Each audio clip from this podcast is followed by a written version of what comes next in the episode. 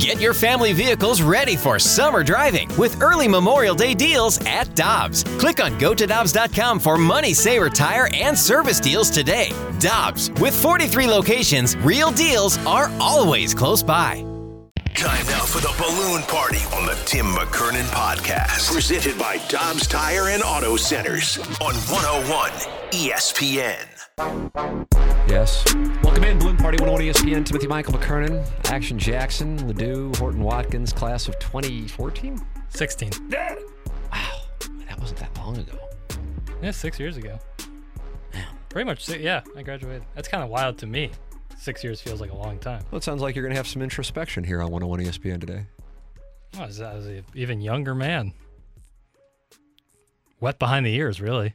Your thoughts, 65780. And thank you to Mike Ryder for uh, forcing Jackson to end his Kim Jong un like reign over the Rhino Shield mic drops. Now the people can be heard using the 101 ESPN app. Do we have any in the uh, in the chamber yet? I am uh, going to the inbox Is that right? check. Man, I like having these things. I want to put these on TMA. Can we do these on TMA? Yeah. Oh, is that right? Of course Sure. we can. Of course. Just, Why not? I've been here seven months. Why not ask the question then? Oh, we do it. We do. We have one in the chamber. Oh, is that right? From friend of the show, Steve. Is that right? Well, that's nice. Uh, friends, feel free to gather and leave your mic drops. Uh, Rhino Shield, the presenting sponsor of the mic drops, Air Comfort Service, sponsor of the text line. Action Jackson, first off, Jay Delsing was in with uh, Randy Karraker and Michelle Smallmon. I think he is considered the second Belfer to come out of St. Louis U High in the school's history. Behind. Mm, Would it be behind you, Tim? mm. I don't want to. I don't like when to. Right. You don't want to come off wrong. Right, exactly. It's so so important how I come off. Obviously, Jackson has done a wonderful job. I said this on TMA, and I thought it last night when the questions came over at 6:37 p.m. Of uh, his, uh, if a tree falls in the forest and no one is there to hear it, does it make a sound? Questions um, today. I it's so much so that when I saw him, I'm like, I can't wait to do balloon party tomorrow. God bless. I Appreciate you. really, it's just a matter of which one do I start with. Uh, but all of them, I think, will uh, will get the people going. And uh, let's just uh, let's start with one right out of the gate because we have four segments. We'll do one a segment, I suppose. I, although I doubt I will actually manage the time properly. But let's just start with it. We discussed yesterday the Cardinal fans would still attend games in droves, even if the front office sits on their hands at the deadline. What are some of the reasons that Cardinal fandom runs so deep and their fandom is passed down from generation to generation? What is some of the historical context behind it? And do you think this generational love for the birds and the bat will last into the future? Wonderful question. I mean, really rock solid. Well, that allows me to pull up yesterday's Gallup polls that I asked Yeah. while on the air here at 101 ESPN. I said, all right, you know, I'm going to I'm gonna get a feel for what the audience says. And, and I, I think it's important. If you're following me on Twitter, I don't think there is a, I, th- I think the representative of the Cardinal fan base, who do you picture when you think of a Cardinal fan? In gen- like 10 Cardinal fans. And what does it look like? All right. Yep. And then who do you picture? Well, who do I picture who follows me on Twitter? And what mm. I'm trying to tell you is I think they're different people. So therefore, therefore, this is not necessarily an accurate representation, but it is 1,500 votes per question or 1,300 votes per question. Do you believe the Cardinals will trade for Juan Soto between now and the trade deadline? 88.2% of 1,431 people say no. So that is where the mindset is that most people do not expect it to happen Sure. per this Gallup poll that I conducted on uh, Twitter. Do you want the Cardinals to trade for Juan Soto before this year's trade deadline if the trade would mean sending a minimum of three top prospects to the Nationals? 70% said yes, 30% said no. And finally, and I think this is the one that's actually the most intriguing to me of, of the three as far as results go. Whether it be Juan Soto or a lesser player or pitcher or players or pitchers, but still impactful additions, do you expect the Cardinals to be aggressive at this year's trade deadline? And 58.1% said no, they do not. To me, like I know, and I think most people know, that they are not uh, expecting the Cardinals to trade for Juan Soto. They are not expecting it. You know, Sure. and, and so basically nine out of 10 people say they do not believe the Cardinals will trade for Juan Soto. Uh, seven out of 10 uh, do not want the Cardinals to trade for Juan Soto if that means they are sending a minimum of three top prospects to the Nationals. But the thing that stands out to me most is that nearly six out of 10 people who voted out of 1,337 uh, do not expect the Cardinals to be aggressive at this year's trade deadline. And that's taking Juan Soto out of the mix. That's just an impactful player, a pitcher, or both. And that to me, let me just put it to, put it to you this way. Let's say it's we- we're we're back in March and it's the NHL trade deadline, and I pose that question: Mm-hmm. Do you expect the Blues to be aggressive at the trade deadline? And what the answer would have been? What do you think the answer would have been? Seventy-five percent would say yes. And I would have said it'd be higher than that. Okay. But either way, yeah, I get, you get the idea. Yeah. And here you have 60% saying no. So 40% saying yes. Mm-hmm. And I got to tell you something. If I'm the Cardinals, that's a nice place to be in. As weird as that might sound. Now, you might go, that doesn't reflect well on the Cardinals. But for the Cardinals, the bar has been set low. Right. Kind of sandbagging themselves. And I'm not saying they've done it intentionally, but that's Right. where we are. Right. And I also think it says a lot that three out of 10 fans wouldn't want one of the best players in the game at the age of 23 because of risking prospects and or the money it would cost. Uh, we talk about Saudi Arabia, uh, sport washing with LIV Golf. I think Cardinal fans have been DeWitt washed.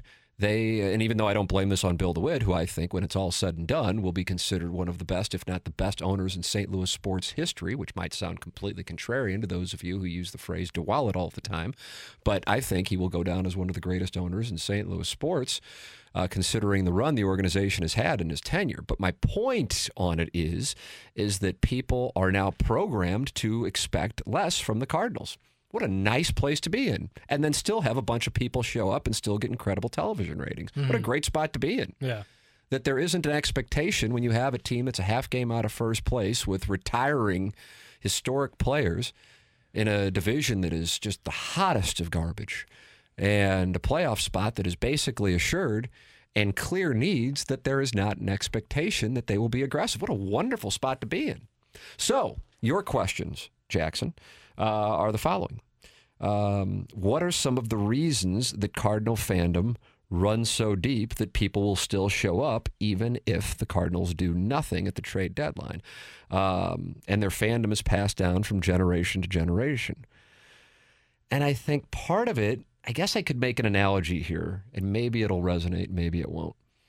One of the reasons why Missouri football will have a tough time ever getting to the level of take your pick of whatever school in the SEC is because for a lot of the schools in the SEC, and I'm talking about football here, uh, that's all they have in the state. Mm-hmm. So that's it. And now in St. Louis, but also it should be noted for a good number of years also, even when NFL football was here, the football Cardinals were irrelevant, the Rams were irrelevant, uh, and or there was not a team here. And as much as the Blues have experienced this surge over the last number of years, the Cardinals were the only show in town that everybody was into, and that was passed on from generation to generation to generation. And so it's ingrained in people. And then in the summer in St. Louis, if you go around the country and say, I'm from St. Louis, you either most likely be asked about the Arch or the Cardinals. Mm-hmm.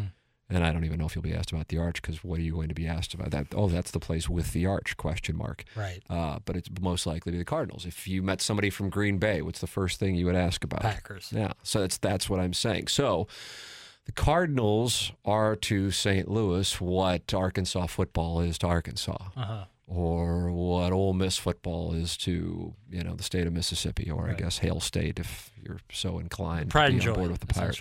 Yeah. And yeah, Athens, Georgia is only, what, 45 minutes an hour away from Yeah. Atlanta.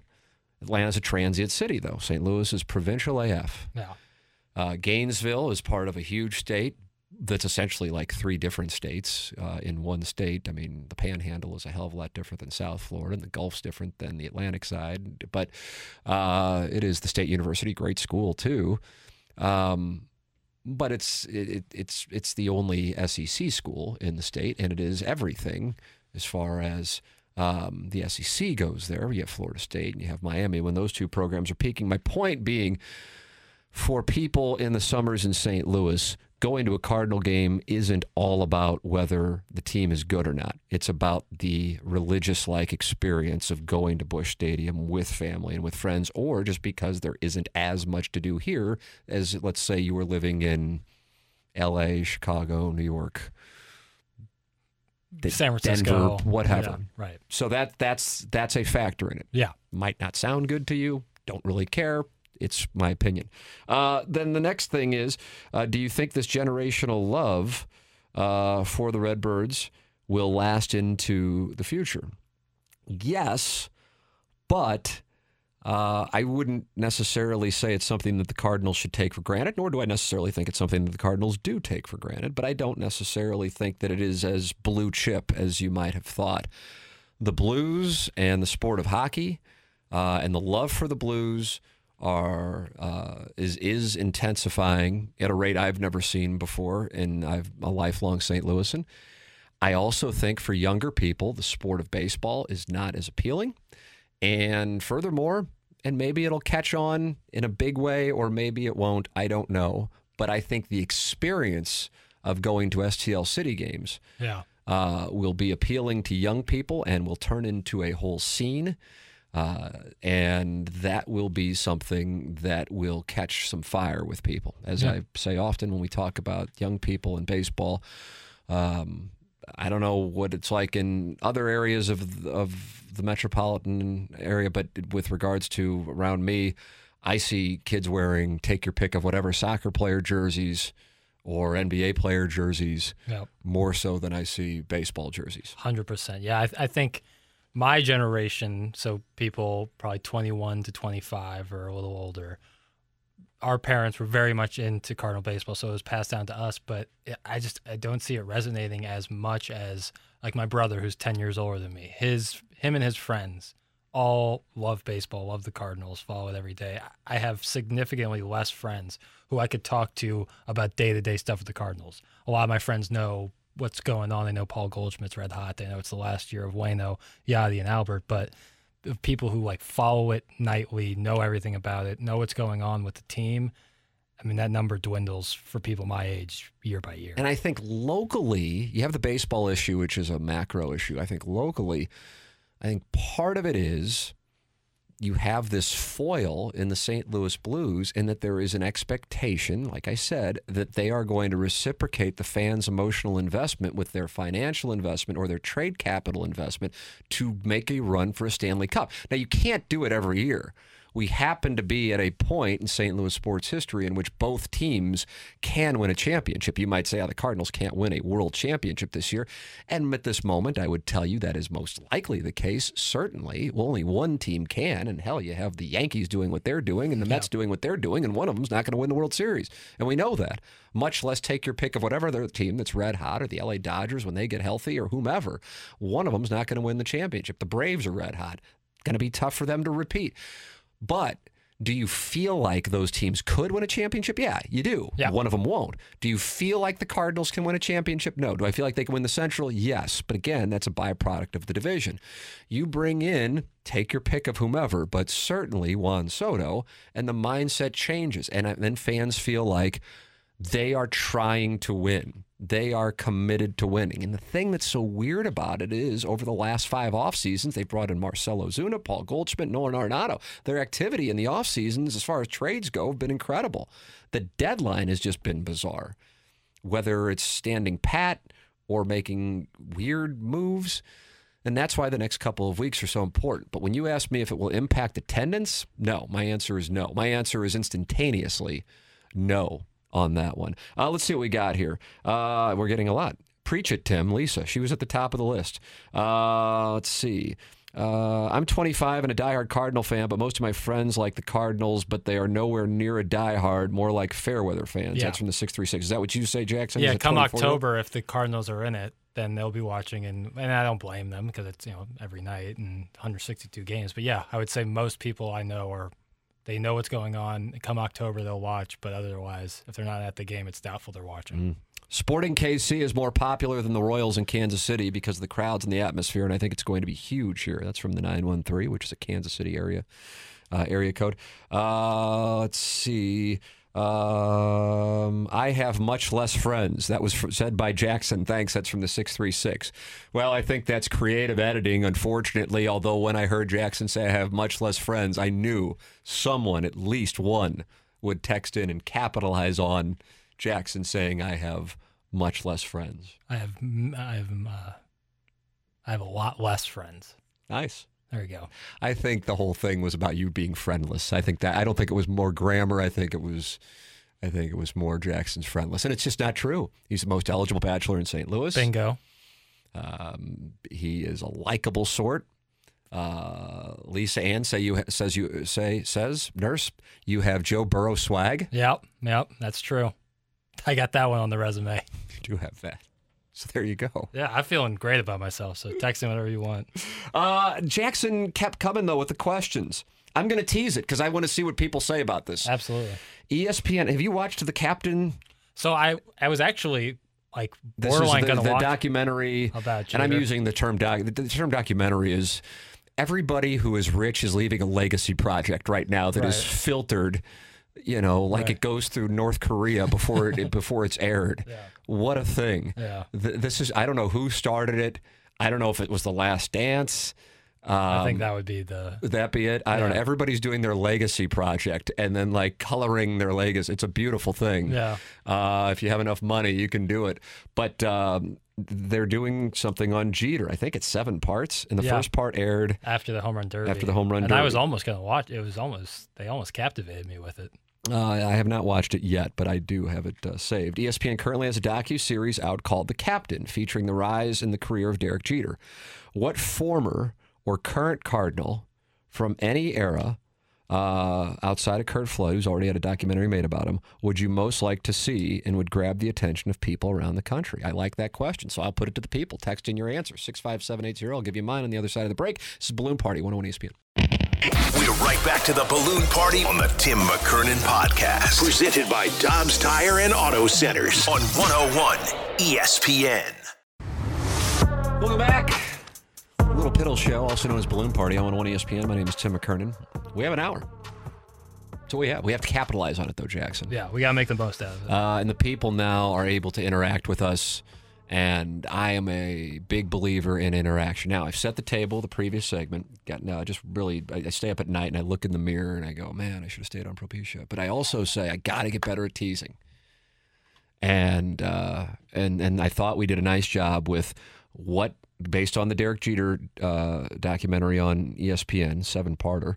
Uh, what former or current Cardinal from any era, era would you most like to see have a documentary and would grab the attention of people around the country? Your answers, we're getting a thousand here, 65780. I'll read those momentarily. But now we have mic drops presented by Rhino Show. Now, we always had them, but Jackson operating like Vladimir Putin over here was not letting the people's voices be heard. And Mike Ryder, executive producer, said that's enough. Jackson said we're going to play some mic drops on this show.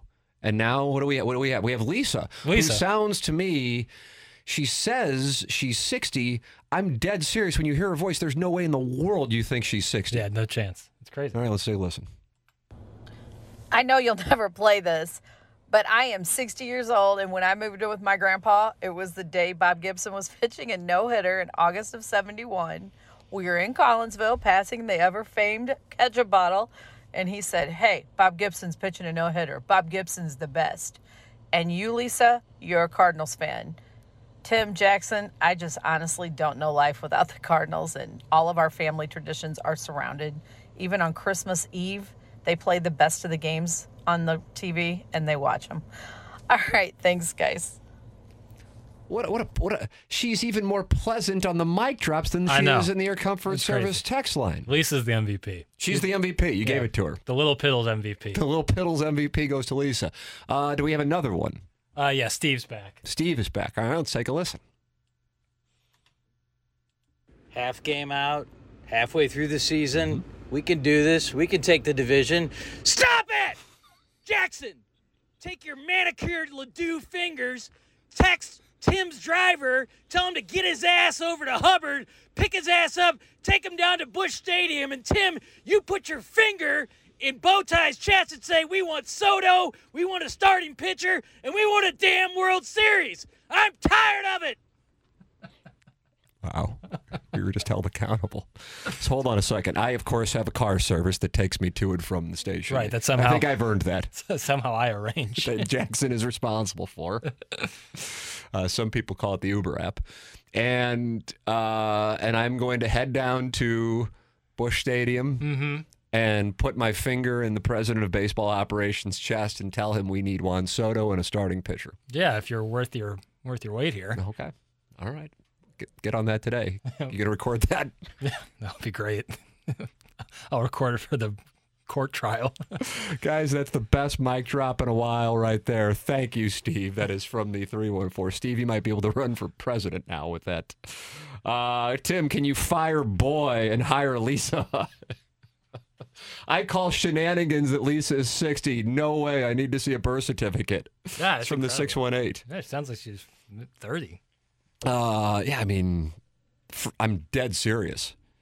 Like this isn't like I could uh, being very also serious, honesty in media, kind of knowing the creepery that sometimes surrounds our industry. I could see a guy, and I'm not specifically thinking of Iggy TMA people, go you know just firing a compliment, just going, oh, I might as well take a shot. Married, two kids, also under five two, so I'm not firing any shots. uh, but just making an observation. Lisa sounds like for real. She's in her 20s.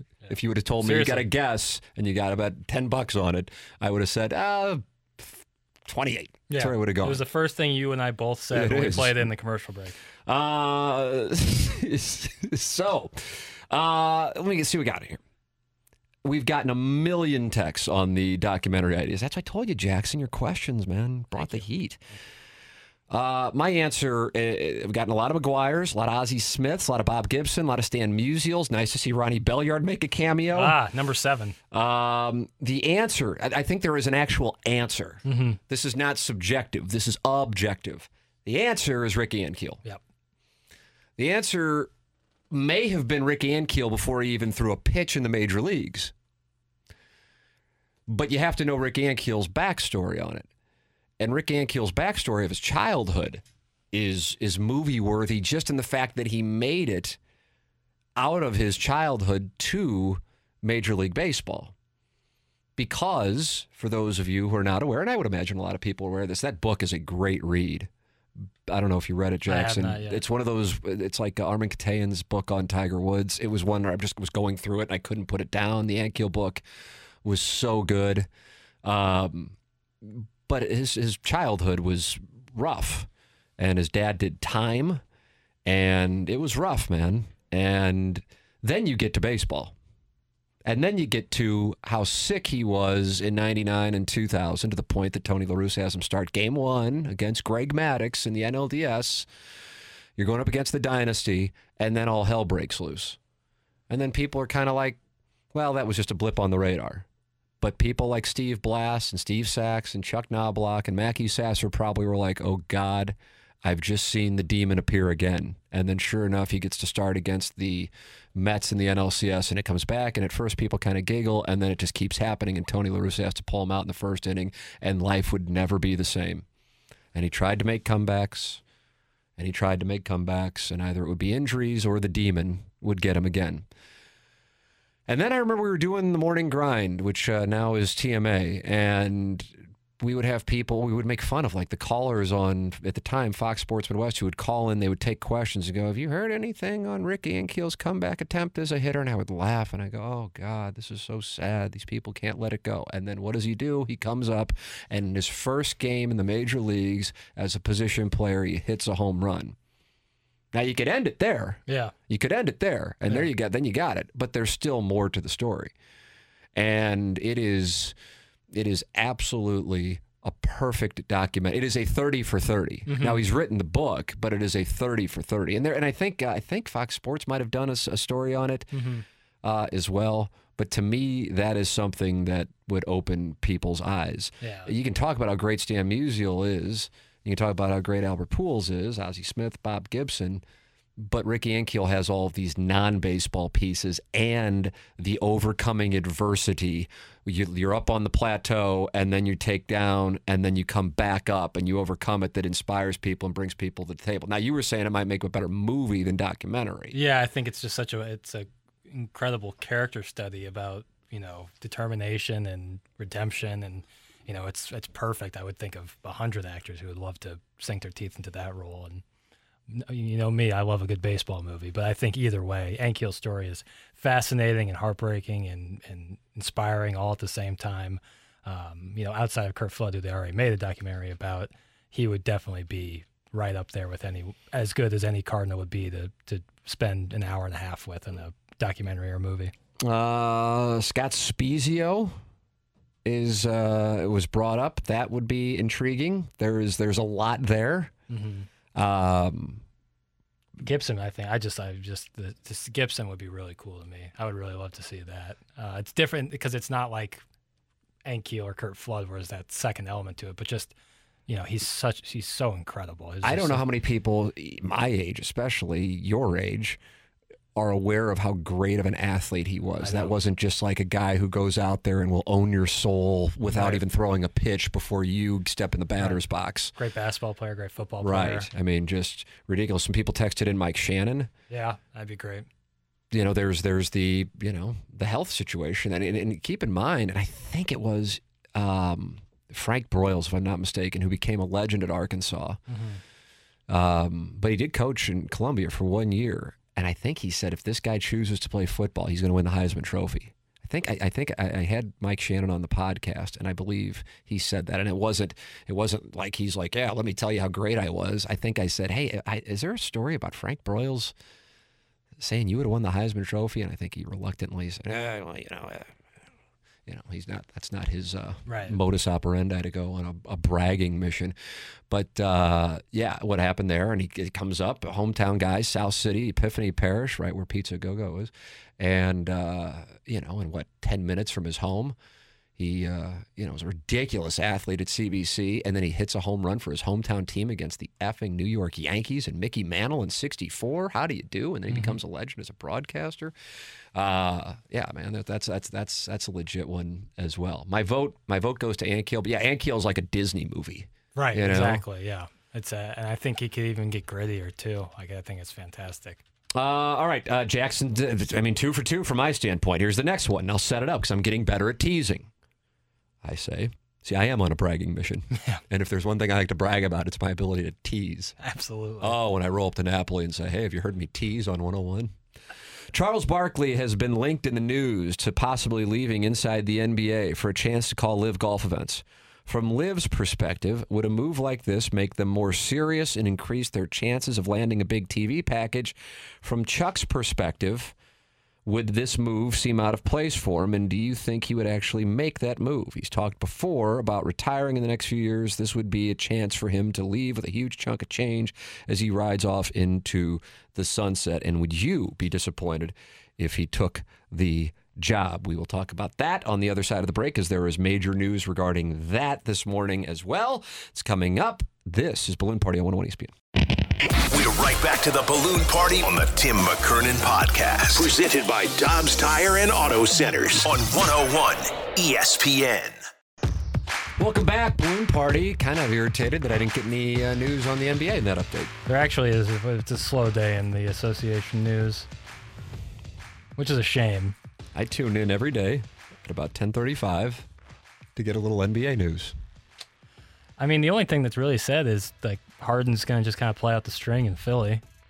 No one cares about I, that. I would, I would have led with it, but that's your call. Jackson uh, here with another wonderful question. This one on the news he actually just cited, which is uh, Henrik Stenson uh, is uh, is out as Ryder Cup captain next year because he's going to the LIV Golf Tour, and that leads to the question he posed that I deep teased before our commercial break. Charles Barkley has been linked in the news to possibly leaving inside the NBA.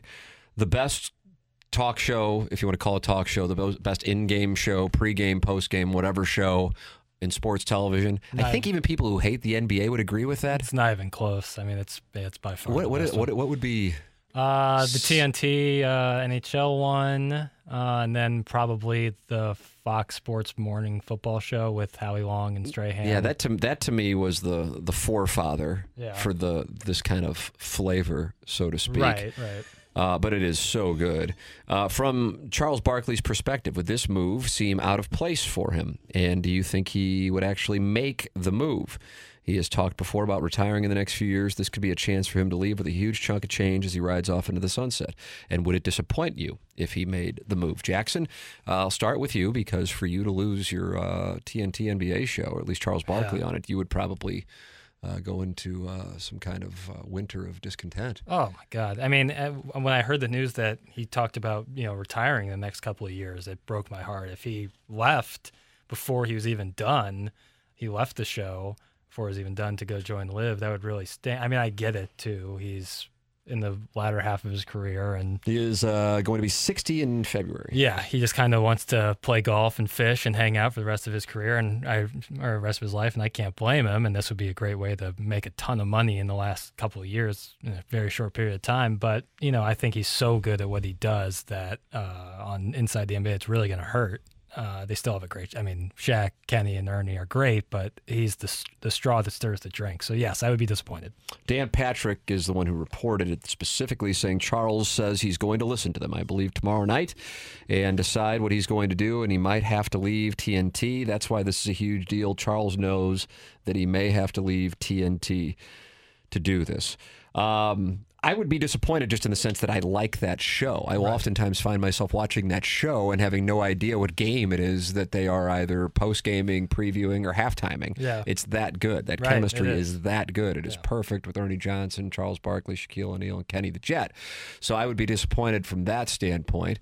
Uh, if that's what he wants to do, God bless him. That's been my perspective on LIV Golf from the from the beginning with it, and I think the PGA Tour has mismanaged the messaging because they were counting on people uh, steering away from it because of the Saudi money, and that did not resonate with the public or with the golf community. My bigger position on it is I'm just not sure that the LIV Golf Tour at the moment has a business model that's going to work.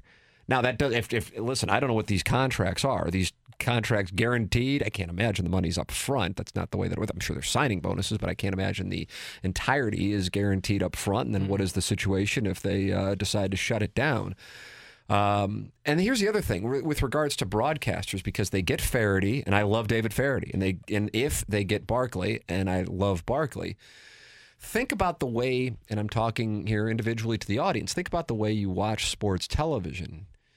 Do you tune into a sporting event because a broadcaster is involved in it?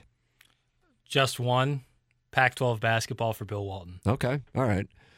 Um, I think most people would say, well, yeah, now that I think about it, I don't. Mm-hmm. But it's one of those things that I think we saw about two decades ago when ABC tried to, I guess, get young people and casual viewers to the table by putting Dennis Miller, which sounds like a joke now, and I guess maybe to some people sounded like a joke then, in the booth with Al Michaels. Um, and it was an absolute disaster, absolute disaster. And that's coming from somebody who loved Dennis Miller's show on HBO. Dennis Miller was a different guy then, and uh, it was it was an absolute disaster. I almost feel like you got to learn from the past on this stuff. Now, Barkley's untouchable. Bar- Barkley's un- invincible, and Barkley doesn't care if it goes south. He'll just go, okay, fine. I'm just going to go. It's not like I'm broke. I'll be Right. fine. I'm just going to hang out and I'll start fishing a little earlier. Yep. You know, or TNT would take him back, whatever. Hundred percent. So I just I, I look at the LIV Golf tour and I'm just like, you're just throwing a bunch of money at people, but what is your plan to actually generate revenue? And yeah, you might get a TV deal, but ask yourselves, and, and, and this is coming from a, a guy who loves to play the game and loves to watch the game. I just don't really talk about it that much on this show because I know most people don't feel the same way I do. And I'm not going to force it down their throats. But am I going to go, oh, good? Charles Barkley and David Feherty are on the call. Now I can watch Patrick Reed and the Majestics go up against Sergio Garcia and the Aces Right. in this team game that I couldn't care any less about the results on. Right. It doesn't matter. So, I mean, Charles Barkley does podcasts all the time. I don't go, oh, Charles Barkley's on a podcast. Let me go find the podcast. So I just, I feel like the LIV Golf Tour, it needs somebody, and this is an anti Norman thing. It's just, you know, they need somebody with some business acumen running the business. Mm-hmm. I just don't. I think they're spending a bunch of money hoping that the revenue will follow when there is not really necessarily a plan for the revenue to follow.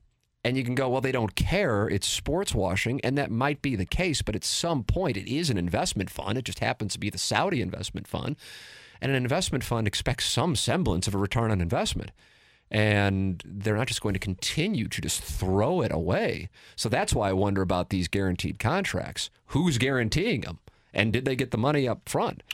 That's what I wonder about. So the Barkley thing for me, am I disappointed in him? No, I, I don't know if I'm disappointed No, in anybody. I don't get this, as, you know, but but from a selfish standpoint, I would hate to lose him on on the NBA Right. and TNT. I just don't think putting David Feherty and Charles Barkley on all of a sudden makes people go, "Oh, I'm going to watch it," even if it's on a mainstream network. It's right now. It's on YouTube. Right. It is. Uh, Do you think just throwing a bunch of money at, at people, and you know, the, the, the, I'll tell you what. I don't know if it's going to necessarily help LIV Golf. It just keeps hurting the PGA Tour. That's what's going on. Yeah. Do you think a TV deal, like a TV network or a, a media company, would be more enticed to make a deal with LIV now that they have one one broadcaster whose Q ratings through the roof and another who's long tenured in the sport? Yes, I think it gives it credibility. I think it helps it, but I don't think it all of a sudden makes it a force. Sure.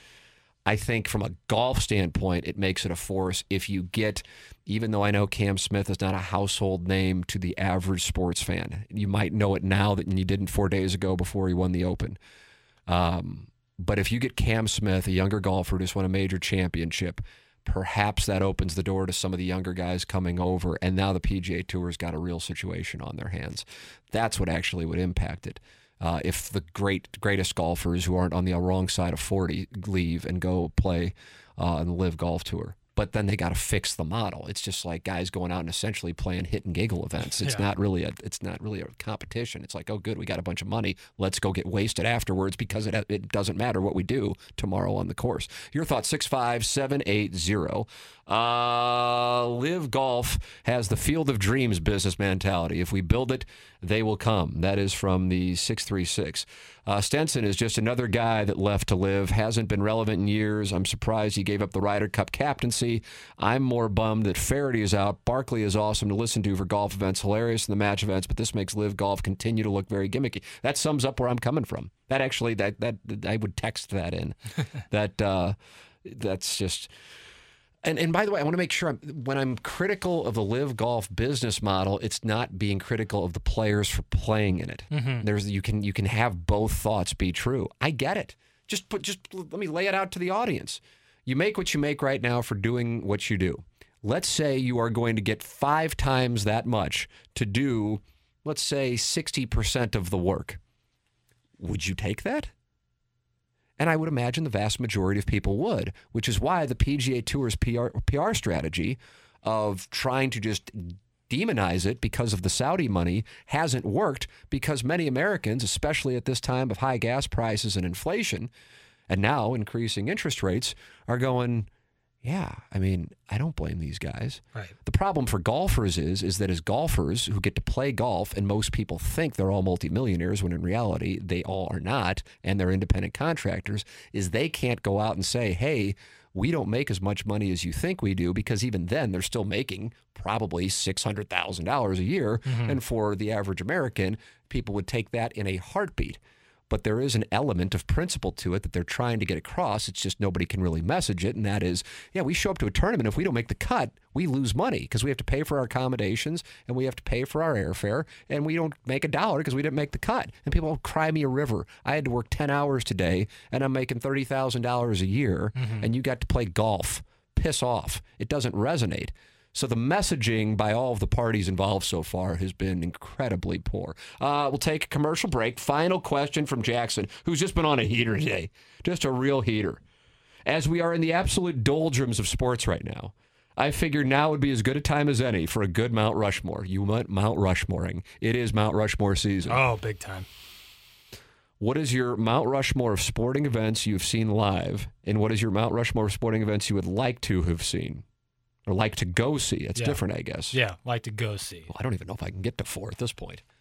My basement is always My, um, I would like to watch the Masters from my basement. I would like to watch the Blues in the Stanley Cup Final from my basement. I would like to watch the Cardinals in the World Series from my basement. It's a tidy little Mount Rushmore we got Yes, going there there. is. So I will take a break. We'll come back with that. This is Balloon Party on 101 ESPN. We're right back to the balloon party on the Tim McKernan podcast. Presented by Dobbs Tire and Auto Centers on 101 ESPN. Final segment, Balloon Party 101 ESPN. Tim McKernan with you to the top of the hour. Then it's BK and Ferrario. Jackson, just really, uh, what a show. We're really exciting to watch him come into his own today, especially now that people want Lisa to replace him. Seems like he responded. yeah, it came back with vengeance. All right, you uh, you said it's Mount Rushmore season. It is. Your Mount Rushmore of sporting events you have been to, and your Mount Rushmore of sporting events you want to go to. Jackson, uh, yield the floor to the gentleman from Ladue. All right, I'll take the first question first. Buh. Uh, there's going to be. Uh, granted, I'm 20. We don't have time for all the disclaimers. Sure. Just know I'm 24 years old. Number one, 2018, Columbia, Missouri. Oh boy. Missouri Tigers, for the first time in school history, defeat the Kentucky Wildcats in basketball, and Mizzou Arena was electric. I am telling you, it was one of the coolest atmospheres I've ever been in. I don't even remember this game. I That's know you loss. talk about it. I must have been in Florida at the time and Probably just totally yeah. it, was Jan- it was January or hey, should February we go out and drink on the water, or should I watch Mizzou play basketball on TV? I think that's probably where I was. But for you, it was when you a big frame moment. it like that. But Right. it was fantastic. It was one of the greatest experiences of college for me. Okay, that's one. George Washington is in. George Washington is in.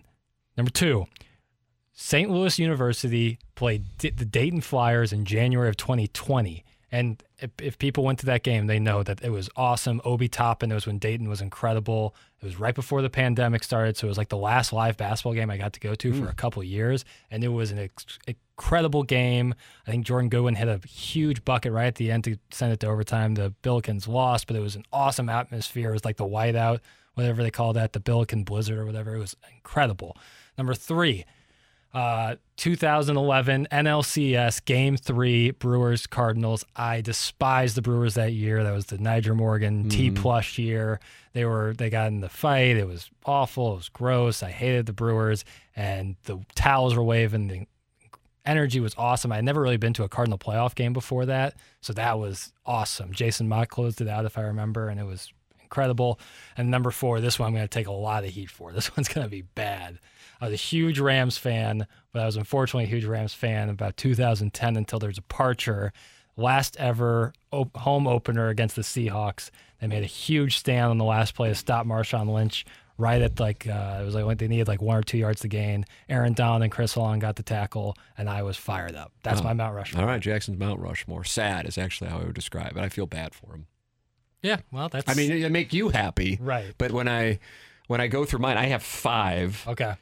Uh, this one will probably fly under the radar, I suppose. But as far as atmosphere goes, 2007 Missouri against Kansas at Arrowhead Stadium for the right to be number one in the country at an incredible sports venue for football and at uh, between two rivals who. You know, just have you'd go one of them being in the top 25 is an accomplishment, much as both of them being in the top five with a chance to be number one unlike anything. Uh, I think this. I think this gets underplayed in NFL history, much less St. Louis sports history. I understand why it's overlooked in St. Louis sports history because of the Rams. But Ricky Proehl catching that ball against the Buccaneers to go to the Super Bowl—that's more of the catch to me than Dwight Clark. Right. It was an incredible catch, and it was a team that went on to then appear in you know two of the next three Super Bowls. Yeah. And had they lost that game, God only knows, man. I mean, that thing was sick. The building was. You want to talk about electric? Whenever Right. what happened with Marshawn Lynch for a team that won like a game, uh, imagine what that was like. I know you were two, probably don't even remember it. What was the call again? Warner. Touchdown. Touchdown. Couldn't be more simple than that, Pat Love. Summerall. Uh, 2004. This is in a matter of 24 hours. I had been to Busch Stadium, the previous one, the better one for my money. Uh, God only knows how many times, probably hundreds at Sure. that time, both as a fan and, and working in television. And I had never felt that stadium shake, ever. When Jim Edmonds hit the home run to force game seven against the Astros in the NLCS. And the next night, when Scott Rolen hit a home run off of Roger Clemens, the building shook both times. That's incredible. Uh, 2019, I was at the Blues Bruins game six. That obviously didn't work out. I was prepared for that to be, I'd still be intoxicated from that. Uh, but 2019, game six against the Sharks, when they did win, the building was just ready for a party and like, you know, you have to go back to the first three years of the franchise to go to the Stanley Cup final. Kind of has an asterisk next to it, the way that the divisions were set up. This was, you know, this was really slaying the dragon, not settling with the NFL. This Yeah. was slaying the dragon to get there. And I was there with my wife and my father, and it just had a lot. I mean, it was just at the build, it was just a perfect night. I don't know how to describe it. I always will look back at that night of May of 2019. And the one that just, you know, you go, the game wasn't great, but it was because I was there with my wife and my mom and my dad when the Cardinals won game seven, 24 hours after Freese's game six. I'm sure people would take the game six. I wasn't at the game six. Uh, I was at the game seven, and to see the Cardinals win the World Series in a game seven at home after what had just happened, and to be there with my parents and my wife, you can't top that. Yeah. There you go. There it is. Yeah, I know it doesn't top Missouri, Kentucky, You and, joke. and but that was beating and beating Scoochie Smith or whatever happened. It was awesome. Uh, uh, Reed Travis was their best player. Monster. But Jeremiah Tilmon threw some bows at them and it all went well. Drop bows on him. Yeah. Drop bows on. Jordan Barnett hit a huge three. It was Uh, we don't have enough time to go to what we want to go to. Mine was pretty simple: Masters, the Open, Missouri in the college football playoff, Missouri in the Final Four. Other than that, I've been to everything, and I feel lucky that I have been. You mine, know, mine would go Masters, World Cup, oh, World Cup's a nice play. That's NBA nice play. Finals, and uh, Mizzou at LSU. That's a nice play. If we- see it's Death something that can actually maybe happen. Right, exactly. Uh, yeah, Masters, Open, World Cup's a nice play. That's Yeah. that's one I missed. Yeah. And uh, Especially if it was like in in the CFP. Italy or something. That's a nice play. All right, there it is. Balloon Party Action Jackson. Just a little piddlesing all over everybody today. BK and. Ferrari up next. This has been Balloon Party on 101 ESPN. You've been listening to the Balloon Party on the Tim McKernan Podcast. Presented by Dobbs Tire and Auto Centers on 101 ESPN. Peloton, let's go. This holiday, with the right music and the right motivation from world class instructors, We're going to pick it up a notch. It's the holiday season. you might just surprise yourself with what you're capable of. Work out to thousands of live and on demand classes, from running to cycling to yoga. Try Peloton risk free with a 30 day home trial. New members only, not available in remote locations. See additional terms at onepeloton.com slash home dash trial. Peloton, motivation that moves you.